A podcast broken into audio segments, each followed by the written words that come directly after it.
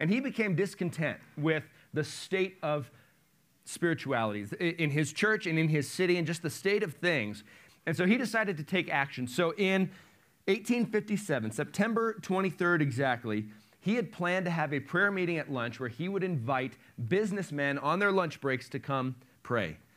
The first day, he had spent weeks handing out flyers. He, he went, you know, business to business all over the city, giving out flyers, inviting people to come to a prayer meeting. And it would tell them that when you come, you can pray for five minutes, 10 minutes, or stay the whole time, but just come and pray sometime in that hour.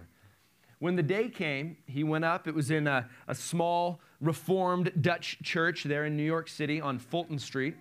And he went in there, he went up into the room, and he began praying at 12 o'clock when it was supposed to be, and nobody else was there. About 15 minutes in, he heard some footsteps coming up. One person came in and sat down and spent some time praying.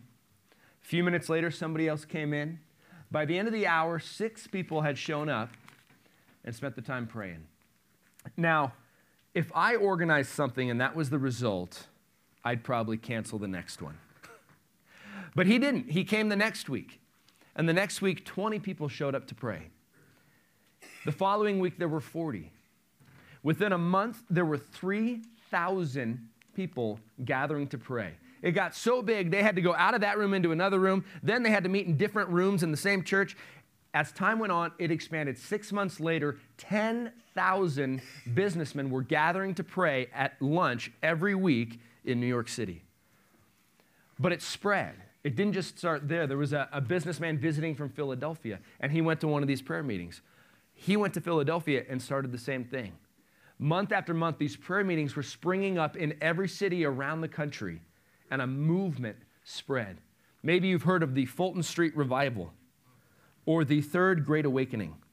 In 1857 to 1859, they estimate that 1 million people gave their lives to Christ across this country, in a, in a country that at that point had 30 million people living in it. 1 million out of 30 million were saved. And as I read about what happened during that revival, it was amazing how one story there was a man who was on his way to commit a murder and then kill himself. And he walked past one of these meetings and for some reason went in got saved, gave, gave his life to Christ. There was other, I mean, many stories going on and on of people going in and praying for an individual who happened to be in the room at the moment. They get saved and lives are changed. Uh, on and on the stories would go. One person is quoted as saying that what the people at that time didn't need was more teaching, they needed the power of God. And that resonated with me somewhat that we need good teaching. We do. We need the clear teaching of the word but we also need the power of God. And, and some of us are from more traditions where it's really all about the Bible, and, and, and we're scared of the movement of the Spirit because of maybe some of the things that, that have the abuses that have happened there. But they, at that time, they, they let those things go. Interdenominational prayer meetings. It wasn't about one denomination, or it wasn't about a church. It was people getting together and praying. They had to post rules, basically, to keep pastors out, is what it looked like. But the rules were you can't talk more than five minutes. Um, you know, and if you if you pray, there was just kind of certain things just to keep the boundaries there, and they stuck to an hour, and it changed the country. Now, why why do I share that story? Because experts would agree that that was the last time this country saw a great move of God. 160 years ago. That's how long it's been since we've had a great move of God in this country. Now, there's been small ones. There's been little revivals that spring up here and there. There's been m- movements in certain cities, but at this time, entire cities were saved. Entire towns that this would move to, the entire town would be saved. I mean, it was in the newspapers, this great revival. But we haven't seen one in 160 years. Now, other countries have. This has happened in Africa, South America, Asia, China. These things have happened, but not here. And I, I asked the question why. And I don't think that's a fair question. Because then we try and limit what God would do. We try and put boundaries on what God would do. We try and manipulate a movement. And so that's what's been pressing me on and on is God has been stirring at least in my heart and I think in many of your hearts too. He wants to move. He's planning to move. You know, we want to see people saved. How much more does God want to see people saved? We want to see marriages thrive. How much more does he want to see marriages thrive? He wants what we want.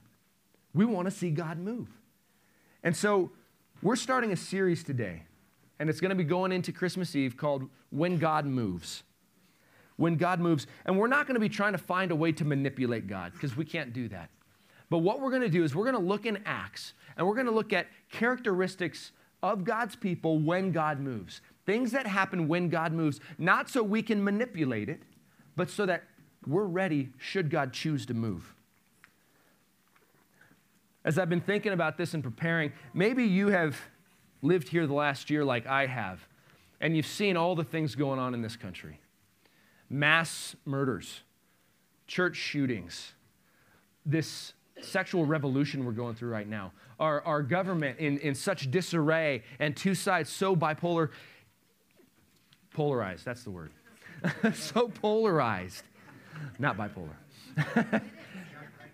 Don't we need a move? We need a move. We need God to intervene. We need God to do something as I look at what's happening to this next generation of kids. You know, they had to start classes in, in schools teaching kids how to love. I heard that this last week. They're having classes now teaching kids how to love, how to have relationships, because college age now, many don't know how. They weren't taught because they were raised by a cell phone or an iPad. And so we are in a spot where we can try and vote a solution, but that's not the way. It's not going to be the Democratic Party or the Republican Party or the Libertarian Party that fixes us.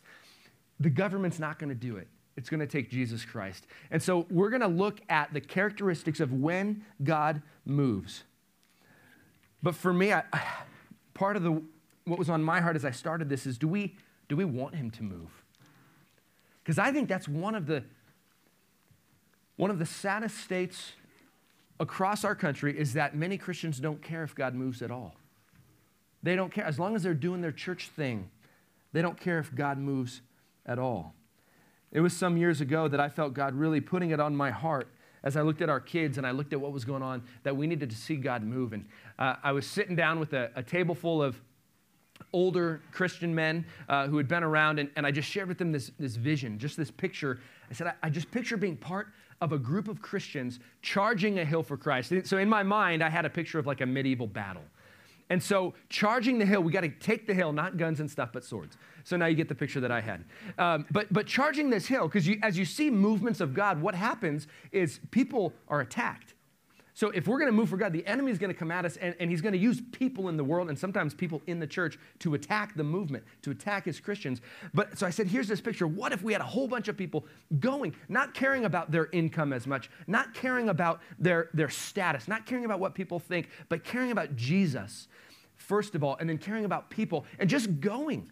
And so I said, here's this picture. We're running up the hill, and people are going, and, and people are losing limbs, and people are rolling back down and trying to crawl. But we're going because it's about Christ. And people are losing their lives. I said, I want to be there. I want to lead the charge. I want to just hold the flag and run up. And this group of, of men there just looked at me with blank faces. Like they had no idea what I was talking. And one said, Okay, I want to be in the valley. And it just was like, I just, uh, that's not, that's not God. Read the New Testament. That's not, that's not the church in the New Testament. The church in the New Testament is people ambitiously following Christ and God moving. And again, we can't manipulate a move. I want to make that point really, really clear. We're not going to be trying to find a formula to make God move, but we want to see what does it look like when God does move so that should he choose, we will be ready. I think it's important to look at one thing. We're going to be in Acts, so go ahead and turn to Acts chapter 1. But when Jesus was here, when he talked about what he was going to do, did he talk about it in a passive way? He said this in Matthew 16, 18. He said, I will build my church, and the gates of hell shall not prevail against it. I will build my church, and the gates of hell shall not prevail against it. This has been a big verse for me over the past few years because it's him that builds his church, not a pastor, not a group, not an elder board. He builds his church. But there was something else that just stuck out to me in the last month that I've never noticed before. The gates of hell shall not prevail against it. What are gates for? To keep you out. Gates are defensive. So Jesus said, We're going to launch an offensive campaign against the enemy. So often in church, you know, and I've felt this way often, we want to be more passive about it. You know, and we do. We want to be loving. I'm not saying go be a jerk for Jesus. Ah, we, that's a club. We'll start that club, Jerks for Jesus. No, but, but what I'm saying, Jesus intended an offensive campaign that would break down gates, that would go into enemy territory and save people. We've been studying Colossians, and what do we see in Colossians? he said, Jesus says, I, He rescues people from the domain of darkness and transfers them to the kingdom of His beloved Son. Jesus talked often about the kingdom. He says, The kingdom has come. He rose from the dead, spent 40 days talking about the kingdom. Jesus used military language, but it wasn't earthly like we often want to think. He wasn't going to do it with an army, he was going to do it spiritually. And soon he will come back and he will reign physically, but we're not at that point yet. But as I looked at Jesus and what he said, that, that he is going to build his church, that the gates of hell shall not prevail against it. So why would we be afraid to charge the hill? Because Jesus already said he's going to win the battle. Jesus already won the battle on the cross. But now we're in that in between stage until the kingdom is, is fully realized. So look at Acts 1. Here's, here's the context. These disciples had been following Jesus around for three years. They'd seen him heal the sick, they'd seen him raise the dead, awesome things. They'd heard him talk mainly about the kingdom. He talked a lot about the kingdom. Read in Matthew, you know, the kingdom of God is like. You know, he didn't really talk about the church much, he talked about the kingdom. And so they had this picture that Jesus was going to set up his reign and rule, and they were getting excited for it. So remember Jesus in the Garden of Gethsemane, and, and the, the army comes to arrest him. Peter draws his sword. He says, like, it's time, let's go. He cuts off somebody's ear. Jesus says, no, we're not doing it that way, puts the ear back on. Jesus is killed. What do they do? They all flee. They all run and hide. So they're all excited about the kingdom. Yeah, the kingdom is coming. Let's do this. Oh, Jesus is arrested. Run. Then Jesus is killed. What would you be thinking if your Savior was just killed? The leader of your movement was just killed. Movement over, right? Then he rose from the dead. Movement back on. This is great. and so for 40 days, he's hanging out with them, telling them about the kingdom. The movement is back on because Jesus is back alive. And so that's where we pick it up. Jesus has been casting this amazing vision of what he was going to do, this worldwide thing, this kingdom thing. And here they are in his last moments with them. And they ask him the question in Acts 1 6. When they came together, they asked him, Lord, will you at this time restore the kingdom to Israel? So you see what's on their mind. Is it time? Are we doing this? He said to him, It's not for you to know the times or seasons that the Father has fixed by his own authority but then he shares this amazing vision of what he's going to do. He says this, but you will receive power when the Holy Spirit has come upon you, and you will be my witnesses in Jerusalem and in all Judea and Samaria and to the ends of the earth. And when he said these things, as they were looking on, he was lifted up, and a cloud took him out of their sight. And while they were gazing into heaven as he went, behold, two men stood by them in white robes and said, Men of Galilee, why do you stand looking into heaven? This Jesus who was taken up from you into heaven will come in the same way as you saw him go into heaven. Look at this scene. They're there with Jesus. He's alive, movement's back on. They say, Is it time? Are you doing it now? And he says, That's none of your business. But you're going to receive power. And here's how it's going to happen, though. You're going to be my witnesses in Jerusalem, then in Judea, then Samaria, to the ends of the earth he, he cast a picture. If you read the rest of the book of Acts, it follows that pattern of where the gospel moved. But he said, here's what's going to happen. He told them what great things he was going to do, then he left. Then he left. Have you ever thought about that? I'm not sure they expected this to happen. In fact, I'm pretty sure they did not expect this to happen because what did they do? They just stood there.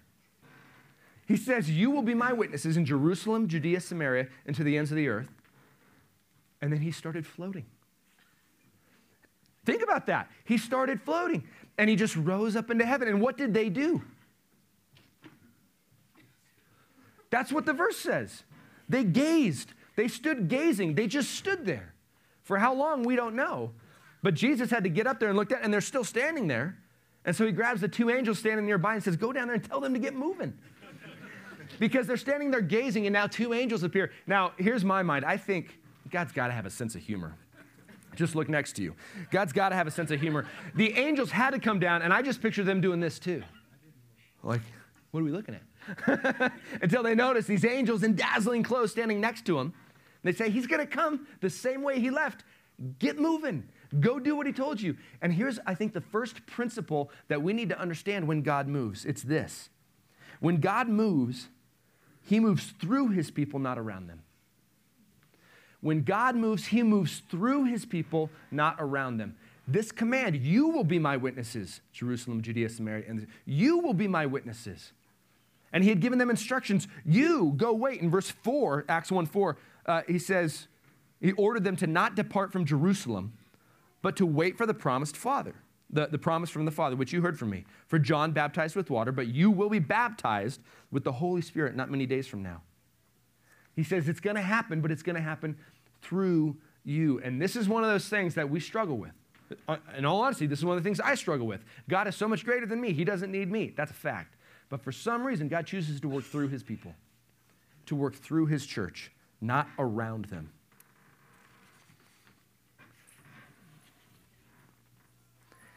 It says, You will receive power.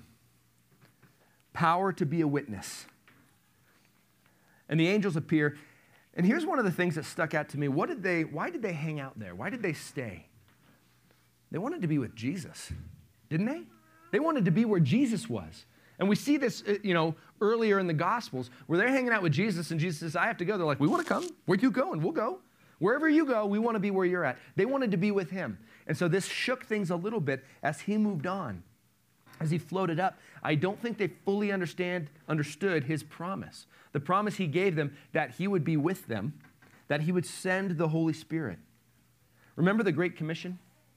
The Great Commission we see at the end of Matthew. And Jesus says to them, All authority has been given to me. Go make disciples, baptizing them in the name of the Father, the Son, and the Holy Spirit. And lo, I will be with you to the end of the age. He begins it with, I have the authority. Then he says, Go, be my witnesses. Go teach. Go tell people about me. Teach them about me. Everything I've commanded you to obey, you teach them to obey. And then at the end, he says, And I'm going to go with you. He promises presence with his people as they go in obedience to his commission. Jesus said, I came to seek and save the lost. Then he left. Jesus continues that mission in and through his church, but it's still him.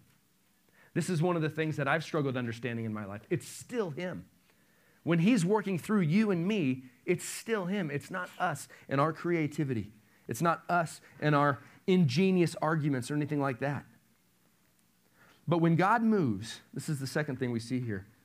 His people go with the power and the presence of God. We can't miss this. When people when his people go, when God moves, his people go. They don't just sit, they go back to Jerusalem. They move, but they go with his power in his presence. How often have we tried to run ahead of Jesus? Maybe we get a vision for something and we just run off ahead of him. Maybe I'm the only one that's ever done that but we go with Jesus. Jesus goes with us with his power, his presence, not our power. The church has gotten so good at doing services that we can gather for years as a church without Jesus even being there. You know, as, as we've done this church planting stuff and we've gone to, to uh, well, you know, first seminary years ago and then go into all these trainings, a lot of the talk is about how to do church stuff.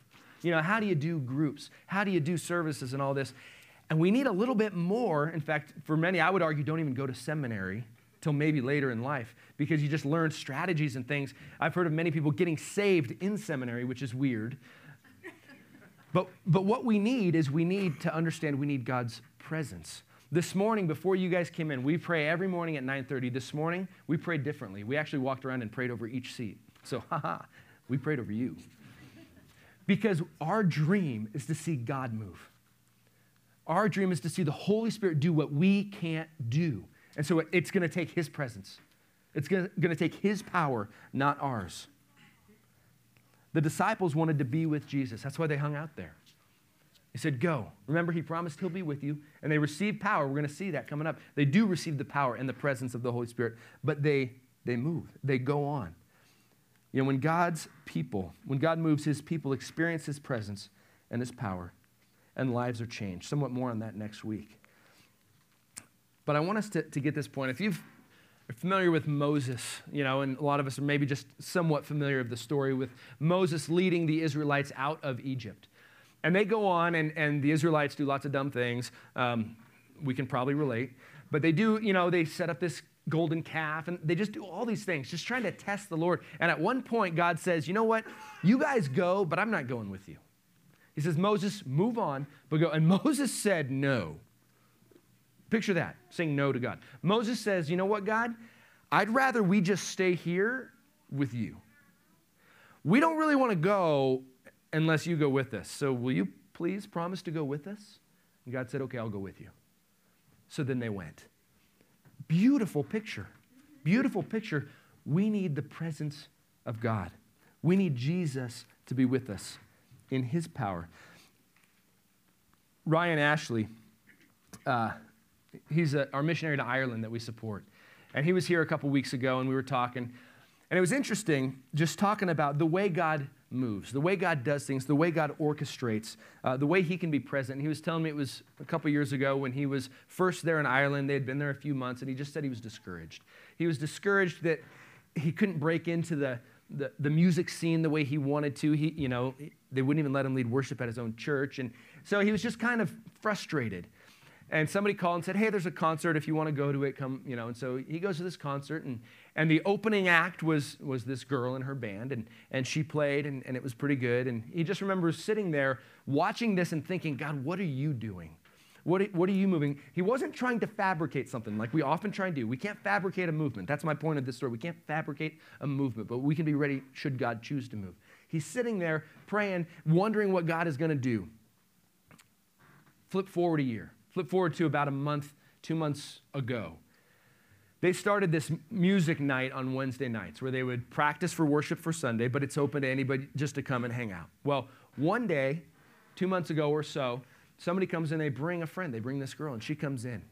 And she's open to spiritual things. She's wondering what God is doing. And they get to talking, and one of them says, Oh, yeah, she has a CD. He's like, She has a CD, she's been recorded. Well, awesome. You know, oh, I actually have an old copy. And she goes, and she pulls it out and she shows it to him, and Ryan goes, I've seen you. Says, you were the one that opened for so and so a year and a half ago. You were there? There wasn't that many people. You were there. And it's just this picture that God moves. That Ryan was there seeking what God would do, and she was right there on the stage.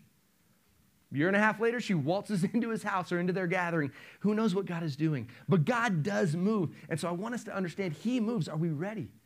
Are we willing to be part of what He wants to do? But we can't fabricate it. But what we can do, we can't manipulate God, but what we can do is we can set the stage. I was listening to a, a podcast uh, where Timothy Keller was talking about revivals and movements. Thank you for that, Alex. That was a good one. Um, but I was listening to this, and he, he quoted Dr. Martyn Lloyd-Jones, and I thought this was really good. He says this In the Bible, you build an altar, then you ask God to send down the fire. He's not going to send down the fire unless you build the altar seeking, seek revival by building the altar, it's up to God to, to, as to what degree He will empower it. You get that? So God gets all the credit for the movement, but we need to build the altar, build the stage so we're ready. Should He choose to send down the fire, we're, we're kindled, we're, we're ready. This is one of the things that we've kind of added you know, to our organizational stuff at Common Ground, but that we desire to create environments where people can meet with God in a life changing way, where people can meet with God. We don't want people to walk out of here going, man, that music was awesome, although it is. Um, we don't want people walking out and going, man, that's a, just a great ser- sermon, or man, just the people are really nice. The win is when somebody walks out and goes, I met with God. I experienced God. Some months ago, there was a, a pastor who was just leaving town. He had been serving here in this community for a while, and, and, God had moved him out. And his last Sunday, he decided to, to come here and hang out. And after the service, we were sitting up here and I prayed with them. And, and he said, That's the first time I've experienced God in eight months. He said, I just, he didn't say the sermon was great. He didn't say, Man, that worship guy's awesome. He's so clever. You know, he, he didn't say any, the info booth person, man, they just know stuff. he said, I experienced, well, that's what you do at the info, you know stuff. Um, he, said, he said, I experienced God. I, and it was, uh, that's the win. That's the win. And you can't fabricate that. Nobody gets credit for that, but God chooses to move. God chooses to move. And so that's our goal is that we will be a place that God can move. That God can move. And with that, we have if you were have been around groups, if you've been in a group, you've probably heard this. We've we've decided we're setting kind of this new vision for common ground. That by the year 2025, we want to be involved with 25 churches. By involved, that means planting churches. That means partnering with churches on mission. Uh, that means, you know, maybe giving to other church plants, whatever it is, or, or church revitalization. But we want to see Carson City, Carson Valley church, and we know we can't do it.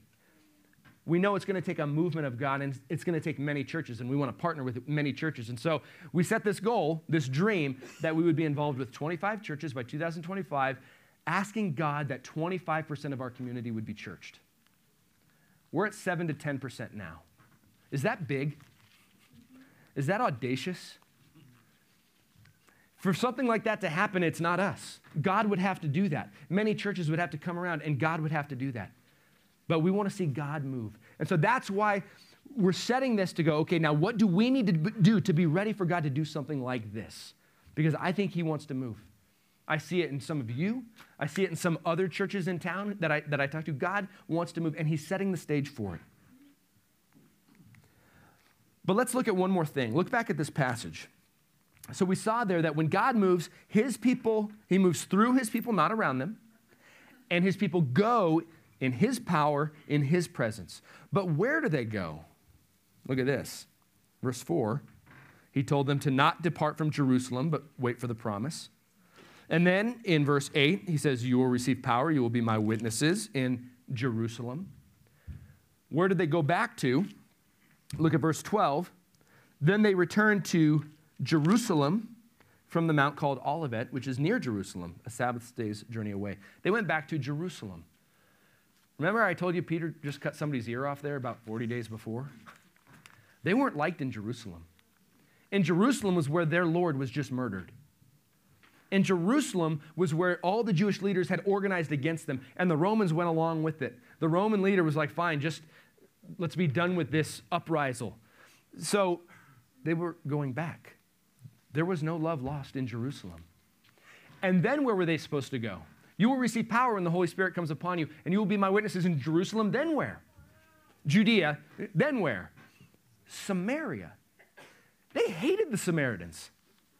They did. The Samaritans were dog, they called them dogs. The Samaritans were just north of Judea, but he said, You're going to go there next. So you're going to go where they hate you and want to kill you. Then you go to go to people you hate, and maybe you'd like to see them dead. When, when God moves, his people are willing to sacrifice. When God moves, his people are willing to do something other than just be comfortable, to get dangerous. By the way, the disciples were all killed, all except for maybe John. John might have died of old age, the rest were, were all brutally murdered. When God moves, his people are willing to sacrifice. To get uncomfortable. As you read through Acts, you see what happens. As you read through the epistles, the, the New Testament books that are written, you see what God's people are doing.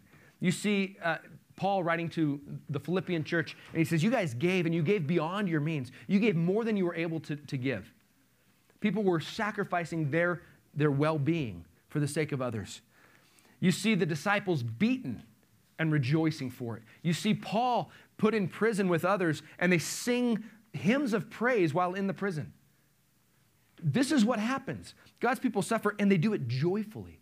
It's not like this, oh, God wants me to suffer for. They're joyfully going because it's about Him, not about them. Beautiful picture.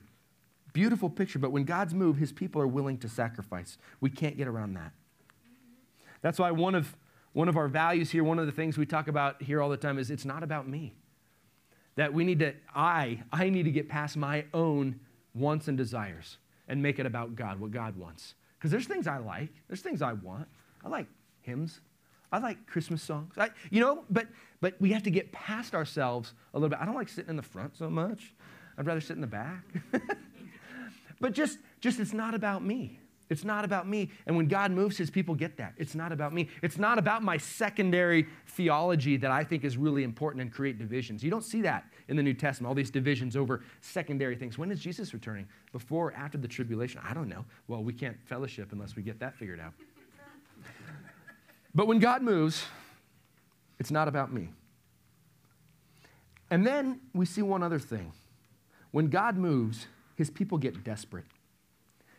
When God moves, his people get desperate. And here's what I mean by that. First, you see their heart wants what God wants. Their heart is desperate for him to move. Their heart is desperate for the presence of Jesus. But that leads them to an action. A, a desperate heart leads you to do something, an act of desperation. And that's what we see next. We see that when the disciples returned to Jerusalem after this big vision, right? God said, I'm going to build my church. The gates of hell won't prevail against it. You're going to be my witnesses in Jerusalem, Judea, Samaria, to the ends of the earth, places you've never even heard of. This is going to be awesome. It's going to be big. Here we go. What did they do first when they got back to Jerusalem? Mine says they got together and they defined their mission statement and their values. Is that what yours says? Mine says they, uh, they did a demographic study of their community to see where they could best plant a church. That's not what mine says either. Mine says they wanted to decide are they going to be Calvinist or Arminian? And they needed that one. Or they needed to set up their 501c3 so they could be tax deductible. what did they do? They returned to Jerusalem from the mount called Olivet. This is verse 12, which is near Jerusalem, a Sabbath day's journey away. And when they had entered, they went up to the upper room where they were staying Peter, John, James, and Andrew, Philip and Thomas, Bartholomew and Matthew, James the son of Alphaeus, and Simon the Zealot, and Judas the son of James. All of these, with one accord, were devoting themselves to prayer, together with the women and Mary, the mother of Jesus, and his brothers. The group was probably about 120 people. You see that in verse 15. But what's the first thing they did? They went and they prayed. They went and they prayed. A lot of people talk about they were in that room because they were afraid and they were hiding. Maybe they were afraid some, but they were doing the right thing. The first thing they did was they went and they got on their knees. They went and they prayed.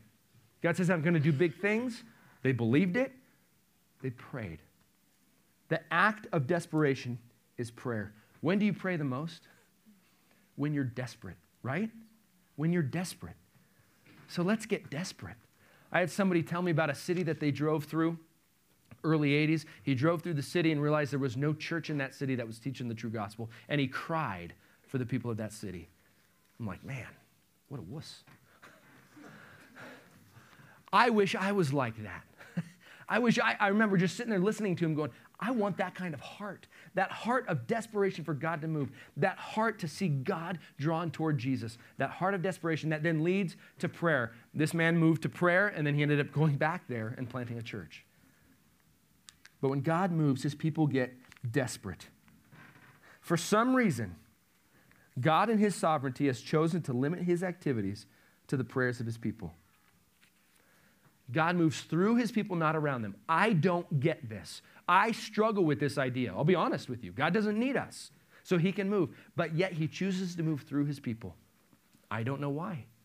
Does that mean some things might not happen if we don't go to prayer? Maybe. It kind of looks like that. Maybe. Study revival. As I've been preparing this, I've been studying revival some. Every single time it starts with prayer. No matter how big the movement, every single time it starts with prayer. It might be just one person, one name you've never heard of, but it always starts with people going to God in humility and asking Him to move. Jeremiah Lanphier, one man, he decided he was going to pray. No big elaborate thing, no awesome sermons, no great light display. They just got together and prayed, and God moved. And one million out of 30 million were saved. What if God chose to move that way? What if our kids, what if our kids saw God move in such a way that the cell phone was boring? Yeah, good luck with that, I guess. But but I was reading, I was reading, a, I'm reading a great book. Um, James Cymbala, I think is his name. But the intro was by, or uh, what's his name? I like him a lot. He's cool. I don't remember his name. Anyway, but he was writing about church. He said, you know, church is often so boring. He said, but if you experience God moving, I mean, just look in the New Testament, God, was that boring? He said, whenever the Holy Spirit was present and moving, the people weren't bored. So if we're all bored as Christians, does that mean the Holy Spirit's not among us? And as I read that, I went, ooh, you know, there's, there's an aspect where the Holy Spirit is with us, but do we want him to move? Do we let him move through us? And the people wanted to be present with Jesus. What if, what if I told you Jesus was going to be here next Sunday? You'd probably come. And how many people would you bring? Morgan would come. You'd bring at least two? how many people would you bring? Guess what? Jesus is here. God is here. The Holy Spirit is here. And He's going to be here next week. And He's going to be here the week after that. And He wants to move through us. Are we available? Are we ready for Him to move? As you read through Acts, there's 26 chapters, 29 times it refers to His people praying. That's a big deal. So here's our, here's our takeaway today. You had one of these on your seats. We want to see God move. We're desperate for God to move. But we need to start with prayer. And so here's what we would ask you take this, and on the back is a prayer written out. Put this in your Bible, put this in your pocket, put it behind your ear, and pray this every day or a version of it. There's, there's no magic words in, in this, this prayer, but pray it. Let this get to your heart of what God would do in you, in your family, in your church, in your city, in your state, in your country. Just moving out. God wants to move. So let's go to Him in prayer and let's ask Him. So, how many? Let's, let's count. How many people are going to be praying this this week? God's people going to him in prayer, asking for the same thing. Because what do you see in those verses? When they went to pray, how did they pray? With one mind. They prayed in one accord. They weren't divided by their own ideas, passions, doctrines. What, they were praying with one mind, united, wanting God to do the same thing. Move, move, empower them for His glory. That's what we need to do.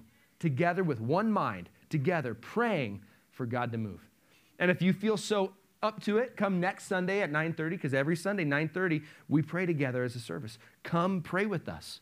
And we'll see what God is going to do. We're going to pray for God to move.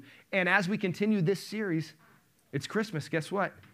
I read a study this week that 6 out of 10 people that don't attend church on Christmas, if they were asked, would. And that percentage goes up according to Paul, an expert, Paul Ingram. Uh, he read something that said if they're invited and accompanied, almost everyone you ask will come. So we want to see God move. Are we willing to invite, put ourselves out there, invite somebody? It's, it's Christmas. It's Christmas. Low pressure, low impact. I'm not going to scare them away, I hope. But let's pray that God will move.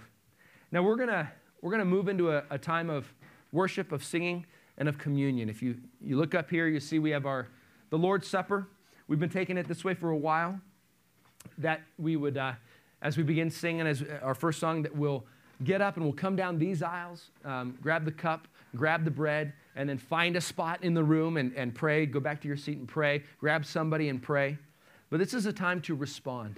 Because as we've looked here, that Jesus says, I will build my church and the gates of hell won't prevail. How does he win that battle? He won it on the cross for us. When Jesus was on the cross, he said, It is finished. The good news is that Jesus, through his blood, through his body, has reconciled the world to himself. All we do in response is faith. And so now we're going to take the Lord's Supper because Jesus instituted this at his Last Supper, where he said, Do this in remembrance of me until I come again. And here we saw Jesus leave, and he's coming back the same way he went. But the Bible says that without the shedding of blood, there is no forgiveness of sins. In our group this week, we were talking about last Sunday's message uh, and the, the passage we looked at. And one of the people in our group said, You know what? I never realized that our list of sins, as long as it might be, isn't just poof disappeared. You know, maybe we've wondered why couldn't God just go, eh, forgiven? Because he, he's not only good, he's also just. And so our, our list of sins had to be paid for. It's a debt that had to be paid, not just ignored. And the passage we looked at yesterday is that our debt was rolled up in a scroll and nailed to the cross.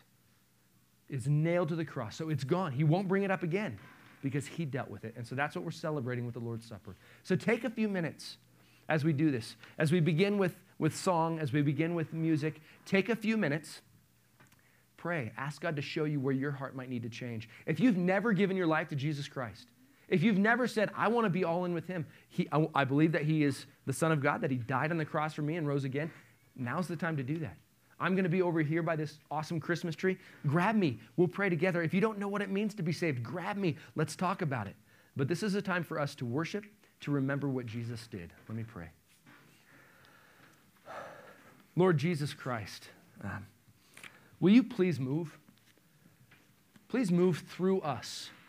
Please move through all the Christians in this community. Please move through all the gospel believing, preaching churches in this community. Move for your glory.